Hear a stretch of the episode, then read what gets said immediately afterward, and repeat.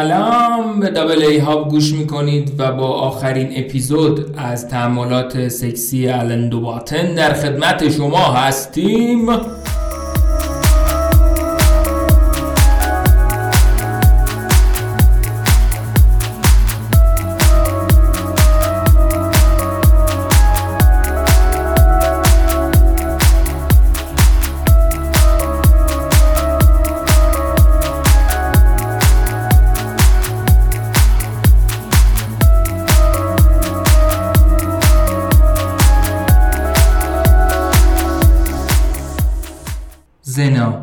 الف لذت های زنا.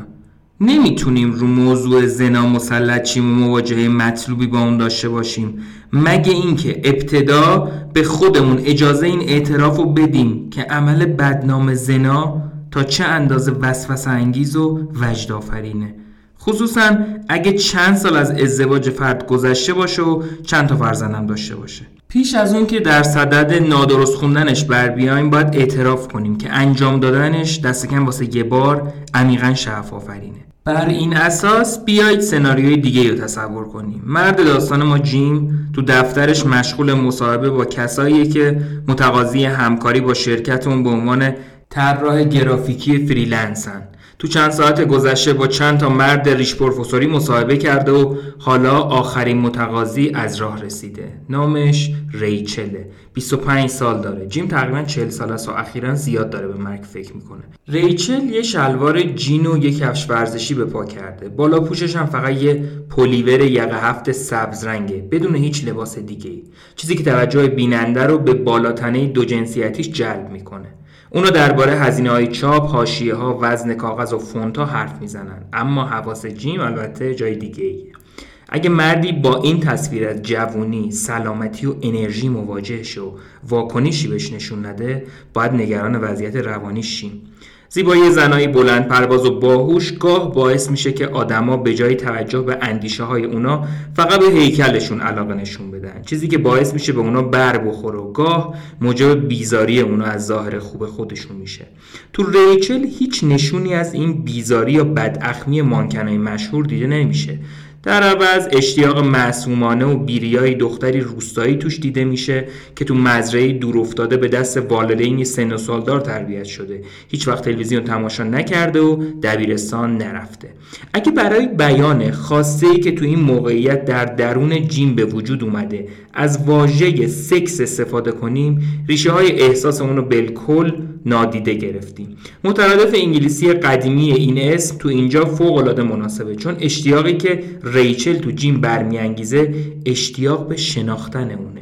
طبیعتا شناختن رونا، مچ دستا و گردن اون. اما در کنار اینا شناختن جارختی اون کتابای قفسه های کتابخونهش بوی موی اون بعد همون شخصیت اون وقتی که دختر بچه بوده و اعتماد متقابل اون با دوستاش. تو این ماجرا مانند ماجراهای مشابهی که تو زندگی جیم پیش اومدن اما تعدادشون به نحو غمانگیزی کمه بازی سرنوشت کارو به جاهای غیرمنتظره میکشونه. چند ماه بعد از اون که ریچل تو شرکت جیم کارش تموم میشه شرکت جیم از اون می‌خواد به منظور حضور تو مراسم اهدای جایزه یکی از مراجعانش که تو هتل هالیدی تو حوالی بزرگراه انفور برگزار میشه مسافرتی یه شبه به بریستول داشته باشه. و اونجاست که جیم اوایل شب تو لابی سبزرنگ هتل متوجه میشه که ریچل هم تو مراسم حضور داره. ریچل کلا اونو فراموش کرده. اما پس از اون که جیم چند تا نشونی میده طبق انتظار تعارف به جا میاره و بلافاصله با این پیشنهاد جیم که بعد از مراسم تو کافه همدیگر رو ببینن موافقت می‌کنه.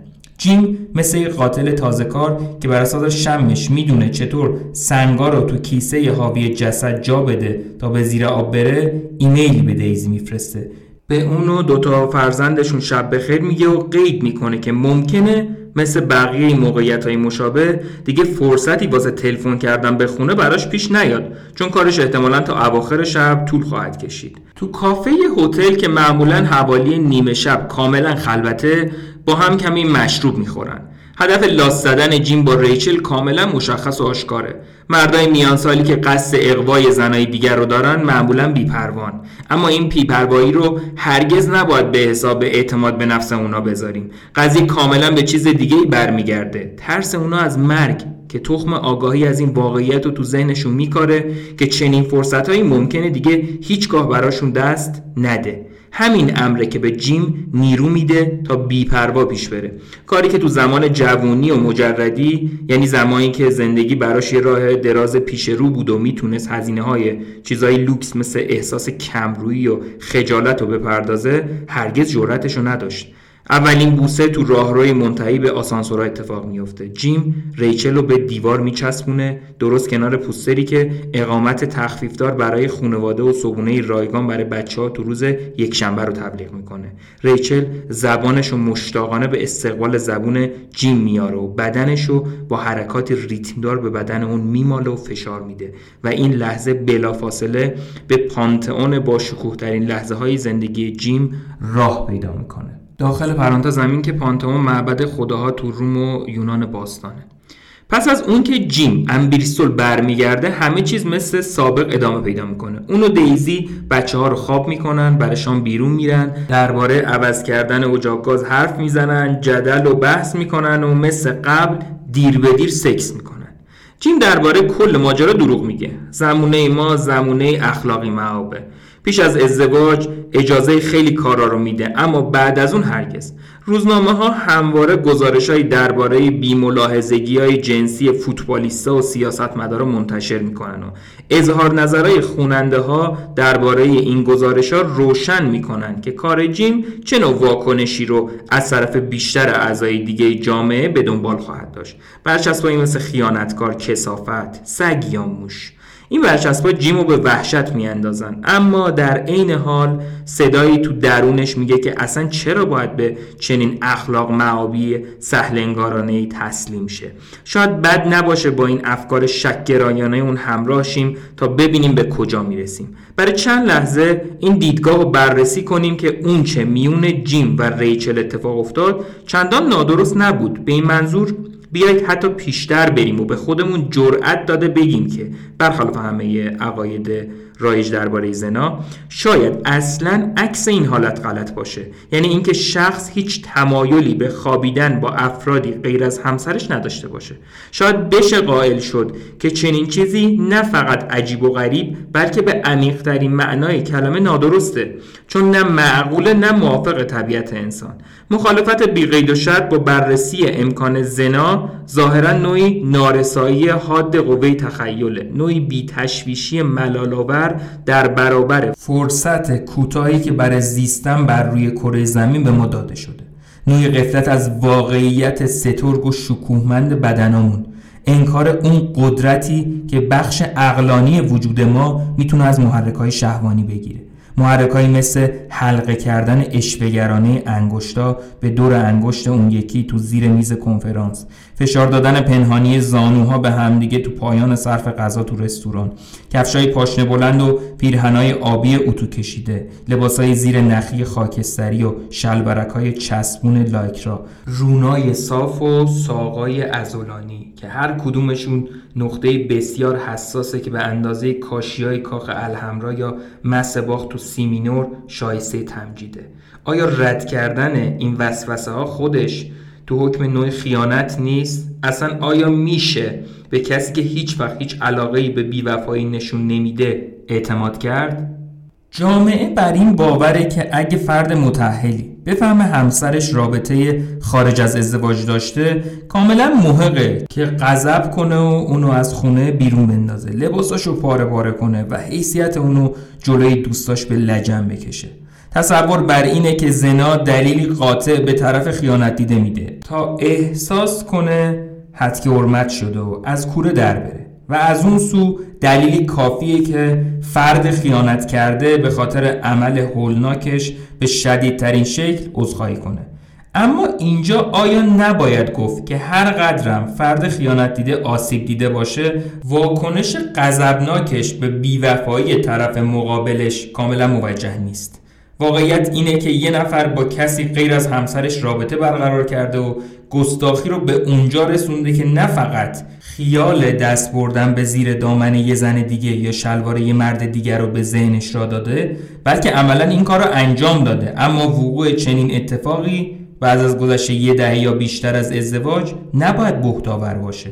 آیا واقعا لازمه که کسی به خاطر یه میل که به سختی میشه میلی عادیتر یا قابل درکتر از اون تصور کرد عذرخواهی کنه؟ افراد خیانت دیده به جای اون که خواستار اظهار تأسف از طرف خیانت کرده هاشن باید ابتدا خودشون اظهار تاسف کنن. تاسف برای اینکه خودشون بودن. تاسف برای اینکه پیر شدن. تاسف برای اینکه بعضی وقتا ملالآور بودن. تاسف برای اینکه توقع صداقت رو به نحو روبانگیزی بالا برد و با این کار همامیز خودشون رو وادار به دروغگویی کردن. تاسف برای اینکه انسان بودن. ممکنه به راحتی گمان کنیم که همسر زناکار همه کارهای نادرست انجام داده و همسر پاکدامن هیچ تقصیری نذاشته.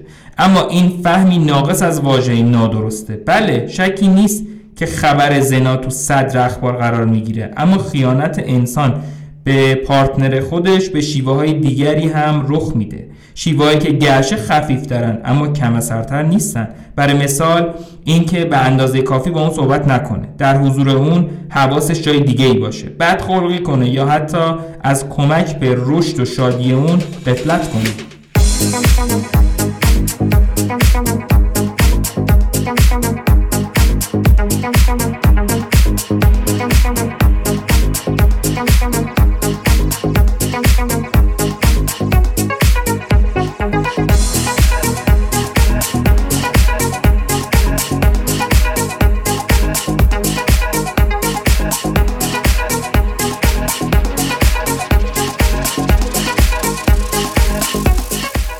همسری که به خاطر خیانت دیدن خشمگین میشه از واقعیتی بنیادین فرار می‌کنه.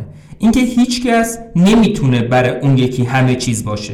همسرای خیانت دیده به جای اون که این فکر هولناک و با روی خوش و وقار بپذیرن غالبا تشویق میشن که فرد خیانتکار رو به خاطر اون که ایرادی تو اونا دیده اخلاقا محکوم کنن. اما مشکل در واقع ناشی از ویژگی های ازدواج تو عصر مدرنه. اینکه بلند پروازی های جنونآمیز داره و بر معقولیت یه امید نابجا اینکه یه شخص بتونه پاسخگوی همه نیازهای جنسی و عاطفی شخص دیگه ای باشه اصرار میورزه. نگاهی به عقب بندازیم. اون چه تاریخ ازدواج مدرن از ازدواج تو دوره های قبلی متمایز می‌کنه این اعتقاده که پاسخ همه نیازامون نیاز به عشق، تنامیزی و خانواده رو باید تو یه نفر و فقط همون یه نفر جستجو کنیم. هیچ جامعه دیگه تا این حد سختگیر نبوده و تا این حد به نهاد ازدواج امید نبسته و در نتیجه هیچ جامعه دیگه تا این حد از اون سرخورده نشده. تو گذشته بین این ستا نیاز عشق، تنامیزی و خونواده کاملا فرق میذاشتن. و اونا رو از هم جدا می‌کردن. برای مثال تروبادورهای قرن دوازدهم فرانسه متخصص عشق رمانتیک بودن. داخل پرانتزم این که اینایی که گفت تروبادورها خونیاگرای فرانسوی بودن تو قرنهای 11 تا 13 که اشعارشون عمدتا درباره عشق بین شوالیه ها و زنای اشرافی متحل بوده. اونا به خوبی می‌دونستند که درد اشتیاق برخواسته از دیدن چهره های زیبا چگونه چیزیه. خوب می‌دونستند بیخوابی پرستراب پیش از دیدار و قدرت چند واژه یا یه نگاه در برانگیختن حالتهای ذهنی والا چگونه چیزیه. اما این هنرمندای دربار نشین هیچ علاقه نشون نمی‌دادن که عواطف گرانبها و عمیق یاد شده رو به نیتهای معقول و عملگرایانه گره بزنن. یعنی با کسایی که نسبت به اونا اشتیاق عاشقانه دارن سکس کنن. چی برسه به این که با اونا خانواده تشکیل بدن؟ لیبرتینای اوایل قرن 18 پاریس هم همانند تروبادورا خودشون رو وقف این امور کرده بودن. اما برخلاف تروبادورا وقف سکس نه امور عاشقانه.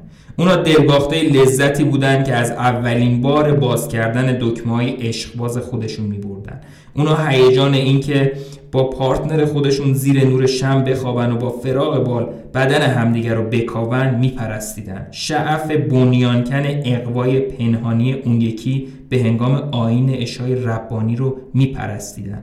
اما این ماجراجوهای شهوت اینو هم میفهمیدن که چنین لذت های تقریبا هیچ رفتی به عشق یا بار آوردن یک کودکستان بچه ندارن. انگیزه های تشکیل خانواده از نخستین روزای راسخامتی انسان تو شرق آفریقا برای بیشتر ما آشنا بوده. اما به نظر می‌رسه تو تمام این مدت به ذهن تقریبا هیچکس نرسیده که به بیان فرگشتی پروژه تشکیل خانواده باید با میل جنسی پایدار و همچنین با شوق عاشقانه همیشگی هنگام دیدن والد دیگه بر سر میز صبونه ترکیب شه جنبه های رومانتیک جنبه های مربوط به زندگی خانوادگی و جنبه های جنسی ما مستقل از هم و شاید حتی ناسازگار با هم قلمداد می شدن. اما تا پیش از مقطع عواست قرن 18 هم تصور بر این بود که استقلال این جنبه ها از همدیگه یکی از واقعیت های فراگیر زندگیه که موزلی ایجاد نمی‌کنه بعد این مقطع بود که تو میون اعضای بخشی خاص از جامعه تو کشورهای مرفه تر اروپا یه آرمان ویژه جدید شروع به شکلگیری کرد و اوضاع رو تغییر داد. طبق آرمان جدید از اون به بعد همسران نباید به تحمل همدیگه به خاطر بچه ها رضایت می‌دادن. علاوه بر اون باید وظیفه خودشون می‌دونستن که به همدیگه عمیقا عشق بورزن و میل داشته باشن. رابطه اونا باید محلی می‌شد برای پیوند بین انرژی رمانتیک تروبادورا و شروع جنسی لیبرتینا. به این ترتیب این تصور پرجاذبه به ذهن مردم جهان معرفی شد که می‌تونیم به کمک فقط یه نفر دیگه همه نیازهای گریز ناپذیر خودمون رو یه جا برآورده کنیم. جای شگفتی نیست که یه طبقه اقتصادی خاص تقریبا تنها آفریننده و پشتیبان این آرمان جدید شد. طبقه بورژوا. طبقه ای که آرمان جدید ازدواج تعادل بین آزادی و محدودیت تو زندگی اونو به نحوی وصف ناپذیر باستاب می‌داد. اقتصاد به لطف پیشرفت‌های تکنولوژیک و تجاری تو حال رشد بود و این طبقه به تازگی جسارت یافته دیگه خودش رو ملزم به پذیرش انتظارات محدود طبقه پایینتر نمی‌دید. بازرگانا و وکلای بورژوا که پول بیشتری برای ریلکس کردن تو اختیار داشتن حالا می‌تونستن سطح انتظار خودشون رو بالاتر ببرن و امیدوار باشن که شریک زندگیشون صرفا کمکی برای پشت سر گذاشتن زمستون نباشه. اما منابع مالیشون نامحدود نبود. تروبادورا به پشتوانه ثروت ارسیشون می‌تونستن بدون هیچ مشکلی سه هفته واسه نوشتن یه نامه تو وصف زیبایی ابروی معشوقشون وقت بذارن. طبقه بورژوا از چنین فراغ بال نامحدودی محروم بود. باید کسب و کارشو میگردوند و انبارش رو اداره می‌کرد. از اون سو لیبرتینای اشرافی هم به طبقه ای تعلق داشتن که به سبب قدرت و جایگاه اجتماعیش نوعی بیاعتنایی خودسرانه نسبت به شکستن قلب دیگران و نابود کردن خانواده هاشون داشت و می‌تونست همه گندکاری های بجامونده از رفتارهای عجیب و غریبش رو پاکسازی کنه.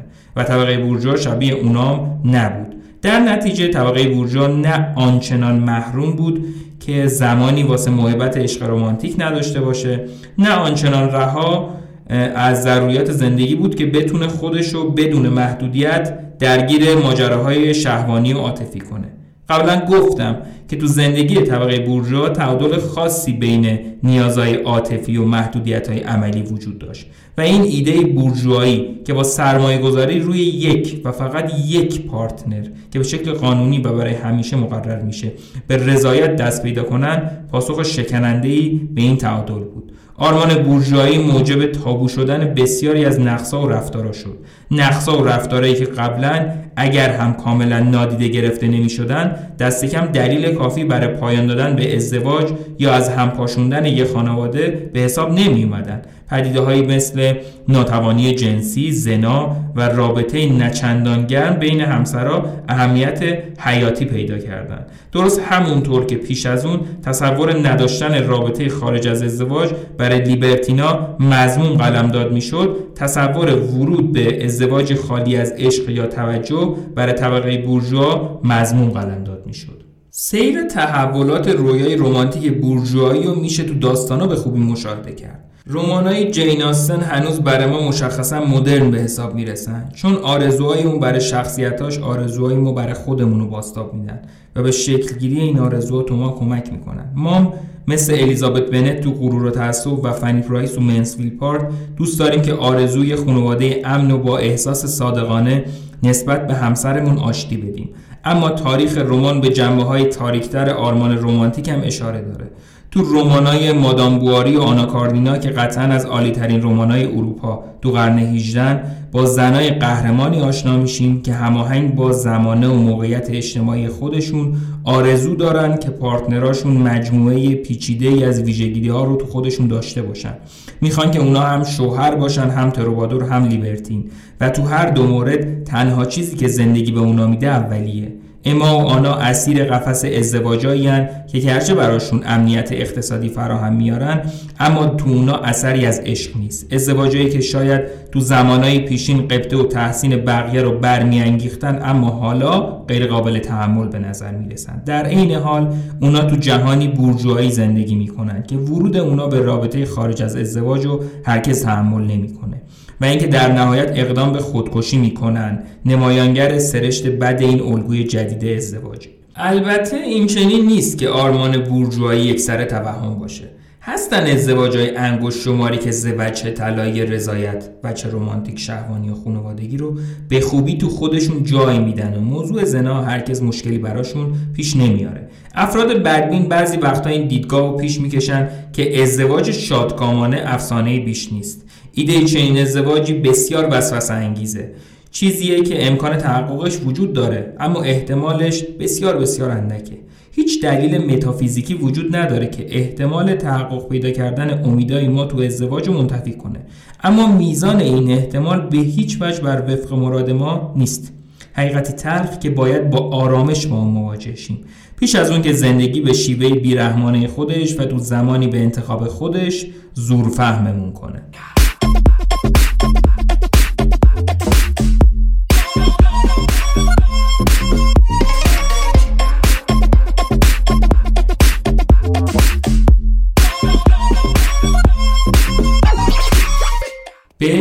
احمقانه بودن زنا اما روی دیگه سکرم ببینیم. اگه این تصور که ازدواج پاسخی کامل به همه انتظارات ما تو زمینه عشق تنامیزی و خانواده است تصوری خام و نادرسته باور به اینکه زنا می‌تونه پادزهری قوی برای سرخوردگی های ازدواج بازشه هم خام و نادرسته. مشکل اصلی که ایده زنا رو همانند ازدواج به ایده نادرست تبدیل می‌کنه آرمانگرایی اونه. زنا تو نگاه نخست ممکنه عملی برخواسته از بدبینی و یأس به نظر برسه. اما در واقع بر اساس این تصور صورت می‌گیره که می‌تونیم با ورود به یه ماجراجویی خارج از ازدواج کاستیای ازدواج خودمون رو به شیوه جادویی برطرف کنیم. اما اعتبار قائل شدن برای این فکر نوعی بدفهمی از شرایطی که زندگی بر ما تحمیل می‌کنه. غیر ممکنه که بیرون از ازدواج با کسی بخوابیم اما چیزای ارزشمندی که تو درون ازدواج داریم رو تباه نکنیم. درست همونطور که غیر ممکنه نسبت به ازدواجمون وفادار بمونیم اما از برخی از بزرگترین و مهمترین لذتهای حسی زندگی محروم نشیم. اگه به دنبال پاسخی برای تنشای ازدواج بگردیم و منظورمون از پاسخ راحلی باشه که تو اون هیچ یک از طرفین چیزی از دست نده و همه معلف های مثبت مهم در کنار هم تحقق پیدا کنن و هیچ صدمه ای به بار نیاد باید چنین گفت. پاسخی وجود نداره. سه چیزی که تو این زمینه می‌خوایم عشق تنامیزی و خانواده بر همدیگه تاثیر می‌ذارن و به نحوی اهریمنی به یکدیگر آسیب میرسونن. عشق ورزیدن به یه شخص می‌تونه توانایی ما برای سکس با اونو مختل کنه. داشتن قراره پنهانی با کسی که عاشقش نیستیم اما از نظرمون جذابه می‌تونه رابطه ما رو با همسرمون که عاشقش هستیم اما دیگه از نظر جنسی برانگیختمون نمی‌کنه به خطر بندازه. داشتن فرزند می‌تونه هم عشق و هم سکس رو به مخاطره بندازه. ولی بیتوجهی به بچه ها و تمرکز بر رابطه با همسر یا لذت های جنسی هم می‌تونه تهدیدی واسه سلامت و ثبات روانی نسل آینده باشه. سرخوردگی از این تعارضها باعث میشه بعضی وقتا در صدد پیدا کردن راهحلهای آرمان شهری واسه سامان دادن به این آشفته بازار برام برای مثال پیش خودمون فکر کنیم که شاید اوپن مرج ازدواج باز یا همون ازدواج سفید کنم میگن راه خوبی باشه. یا نوعی سیاست مخفی کاری یا اینکه سالی یه بار قراردادمون و مرور رو دربارهش مذاکره کنیم. اما همه راهکارهای این چنینی محکوم به شکستن. به این دلیل ساده که ناکامی بخشی نازدودنی از موقعیته. اگه با افراد مختلف بخوابیم عشق همسرمون و سلامت روانشناختی فرزندامون رو به مخاطره انداختیم. اگه این کار رو نکنیم از سراوت میفتیم و از هیجان رابطه های جدید محروم میمونیم. اگه رابطه خارج از ازدواج و مخفی نگه داریم ما رو از درون میپوسونه و قابلیت دریافت عشق اون یکی رو در ما از بین می‌بره. اگه به بیوفایی اعتراف کنیم همامیزمون وحشت زده میشه و هرگز ماجراجویی جنسی ما رو فراموش نمی‌کنه. حتی اگه اون ماجراجویی کاملا برای ما بی‌معنا بوده باشن. اگه همه انرژی خودمون رو بر فرزندامون متمرکز کنیم اونا سرانجام ترکمون می‌کنن تا دنبال زندگی خودشون برن و ما رو تنها و در هم شکسته رها می‌کنن. اگه فرزندامون رو نادیده بگیریم و به سرگرمی های رومانتیک با همسرمون مشغول شیم به اونا زخم خواهیم زد و رنجش بیپایان اونا رو به جون می‌خریم. بنابراین ازدواج شبیه ملافه رخت خوابه که نمیشه اونو کاملا صاف کرد. اگه بخوایم یه جنبه از اونو بینقص کنیم یا بهبود ببخشیم ممکنه هیچ دستاوردی جز چروک انداختن و به هم ریختن جنبه های دیگهش آیدمون نشه. پس چیه اون ذهنیت واقع بینانه ای که باید با اون وارد ازدواج شیم؟ چه نوع پیمانایی باید با پارتنر خودمون ببندیم تا براستی شانس وفاداری دو جانبه رو داشته باشیم؟ مطمئنم پیمانی که می‌تونیم ببندیم بسیار محتاطانه تر و سردتر از پیمانهای کنونیه. عهد میبندم که از تو و فقط از تو معیوس شوم. عهد میبندم که فقط تو مایه افسون من شوی. نه اینکه افسونهایم در رابطه های پرشمار و زندگی دونجوانگونه پراکنده شوند. من گزینه های مختلفی را برای ناشاد کامی سنجیدم و توی آن کس که می‌خواهم خودم را به او متعهد کنم. زوجا تو محراب کلیسا باید چنین عهدایی با هم ببندن. عهدایی که تو بدبینانه بودن چیزی کم ندارن و به شکل مهربونانه ای غیر رمانتیکن. پس از این عهدم اگه یکی از طرفین رابطه خارج از ازدواج داشته باشه بازم خیانت کرده. اما چیزی که به اون خیانت کرده تعهد به معیوس بودن به شیوه خاصه نه امیدی غیر واقع بینانه. همسرایی که به اونا خیانت شده دیگه خشمگینانه شکایت نمی کنن که انتظار داشتن وجود من برای شادکامی همسرم کافی باشه. در عوض می‌تونن فریادی تلخ کامانه تر اما منصفانه تر سر بدن. من به تو اعتماد کرده بودم و گمان می کردم به اون نوع سرخوردگی خاصی که تو رابطه با من داشتی وفادار بمونی. وقتی که ایده ازدواج مبتنی بر عشق تو قرن 18 مستولی شد جایگزین یه دلیل قدیمیتر و بیروحتر برای نامزدی شد. به موجب این دلیل قدیمیتر افراد به این دلیل ازدواج می‌کردن که هر دوتاشون به سن مناسب رسیده بودن به این نتیجه رسیده بودن که می‌تونن همدیگر رو تحمل کنن. تمایلی به رنجاندن والدین و اطرافیان نداشتن. داراییهایی داشتن که باید از اونا مراقبت می‌کردن و می‌خواستن تشکیل خانواده بدن. اما طبق فلسفه جدید بورژوایی برخلاف فلسفه پیشین فقط یه دلیل مشروع واسه ازدواج وجود داشت. عشق عمیق.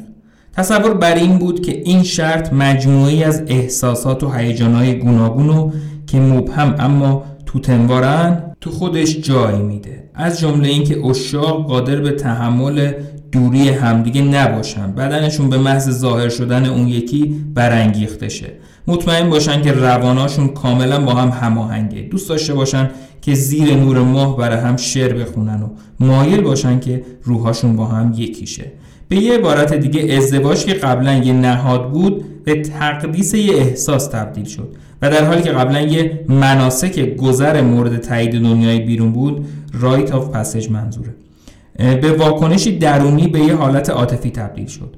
های مدرن این تغییر برای توجیه اون به مفهومی به نام بیاصالتی اشاره می‌کردن. بیاصالتی پدیده روانشناختیه. وقتی میگیم کسی اصیل نیست منظور اینه که احساسات درونی اون با اون چه جهان بیرون ازش انتظار داره فرق می‌کنن. تو تربیت قدیمی اگه کسی احساسات و افکار خودشو همونطور که بودن بروز نمی‌داد اسم کارش رو تظاهر کردن یا اجرای نمایش میذاشتن. اما مدافع های تغییر مدرن این کار رو دروغگویی اسمشو گذاشتن. به همین ترتیب به جای استفاده از تعبیر تظاهر کردن به منظور رعایت ادب تعبیر احساساتی تر خیانت به خود رو به کار بردن.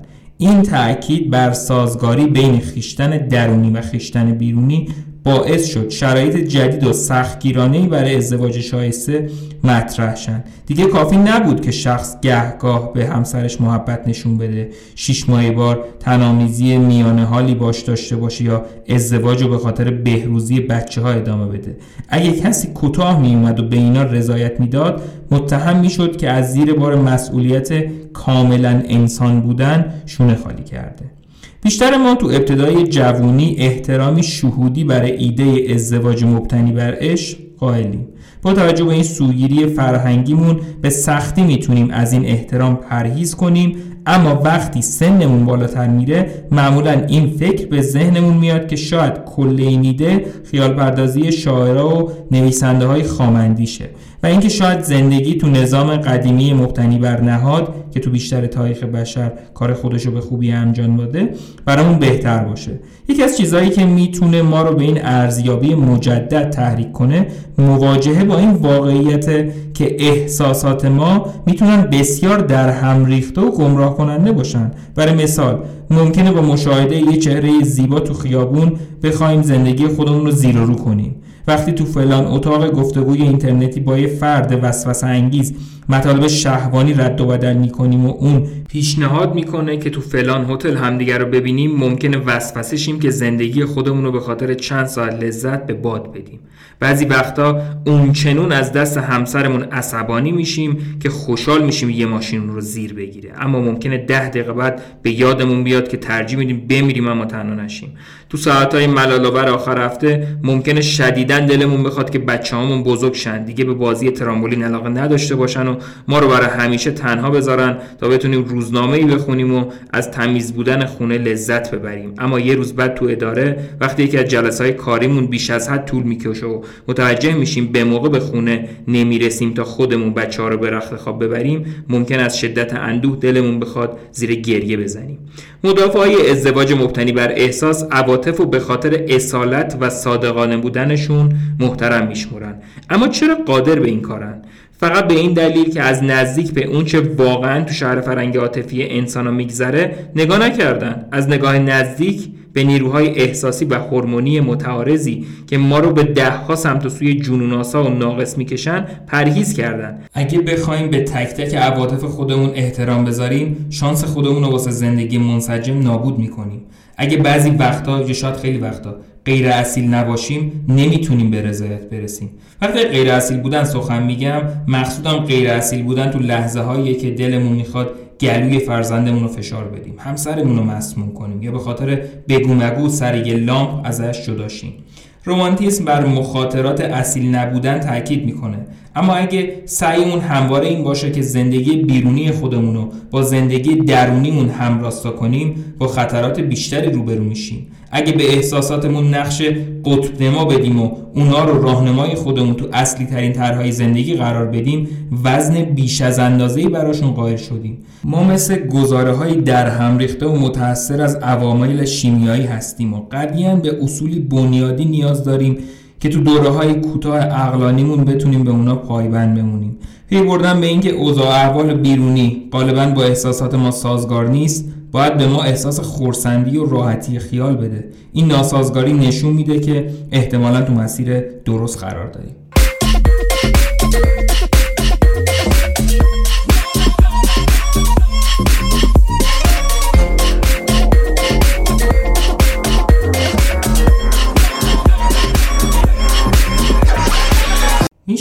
ازدواج به عنوان نهادی که روز به روز تداوم پیدا می‌کنه و ظاهرا چندان اهمیتی نمیده که ارزش چه احساسی دارن استقبال کرد. شاید این بیاعتنایی خوشخیم آرزوهای دراز مدت افراد رو بهتر بازداب بده تا سیستمی که ساعت به ساعت نبض عاطفی افراد رو می‌گیره و وضعشون رو با اون تنظیم می‌کنه.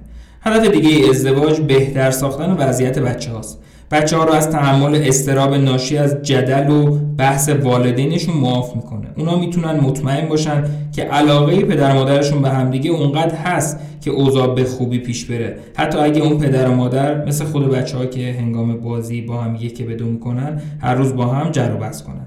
توی ازدواج سنجیده همسران نباید یکدیگر رو به خاطر بیوفاییهایی که گاه به گاه پیش میاد سرزنش کنن. در عوض باید احساس غرور کنن که تونستن تا حد زیادی به پیوندشون متعهد بمونن.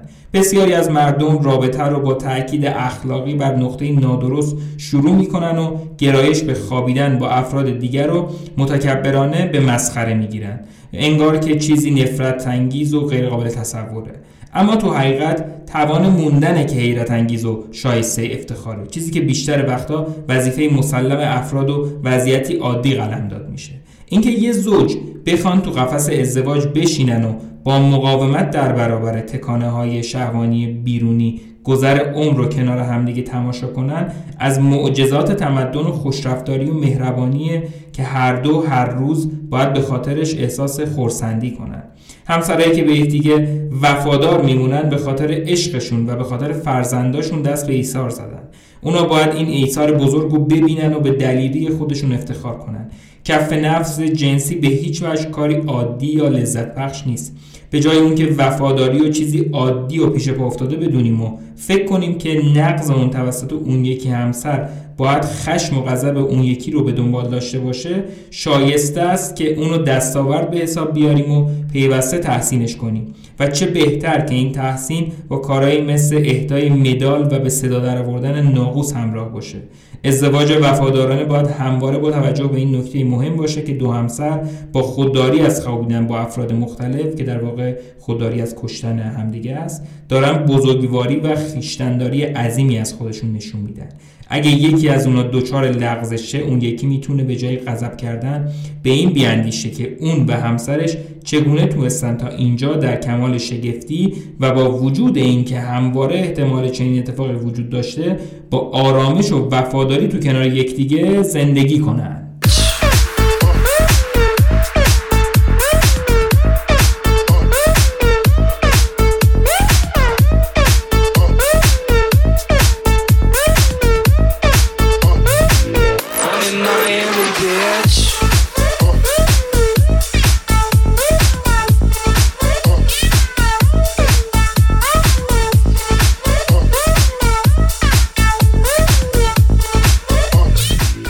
خیلی خیلی ممنون که تا اینجا گوش کردین. حتما حتما بازخورد بدین شیر کنین کامنت بذارین ایده بدین کتاب معرفی کنین. اگه می‌خواین همکاری کنین بگید.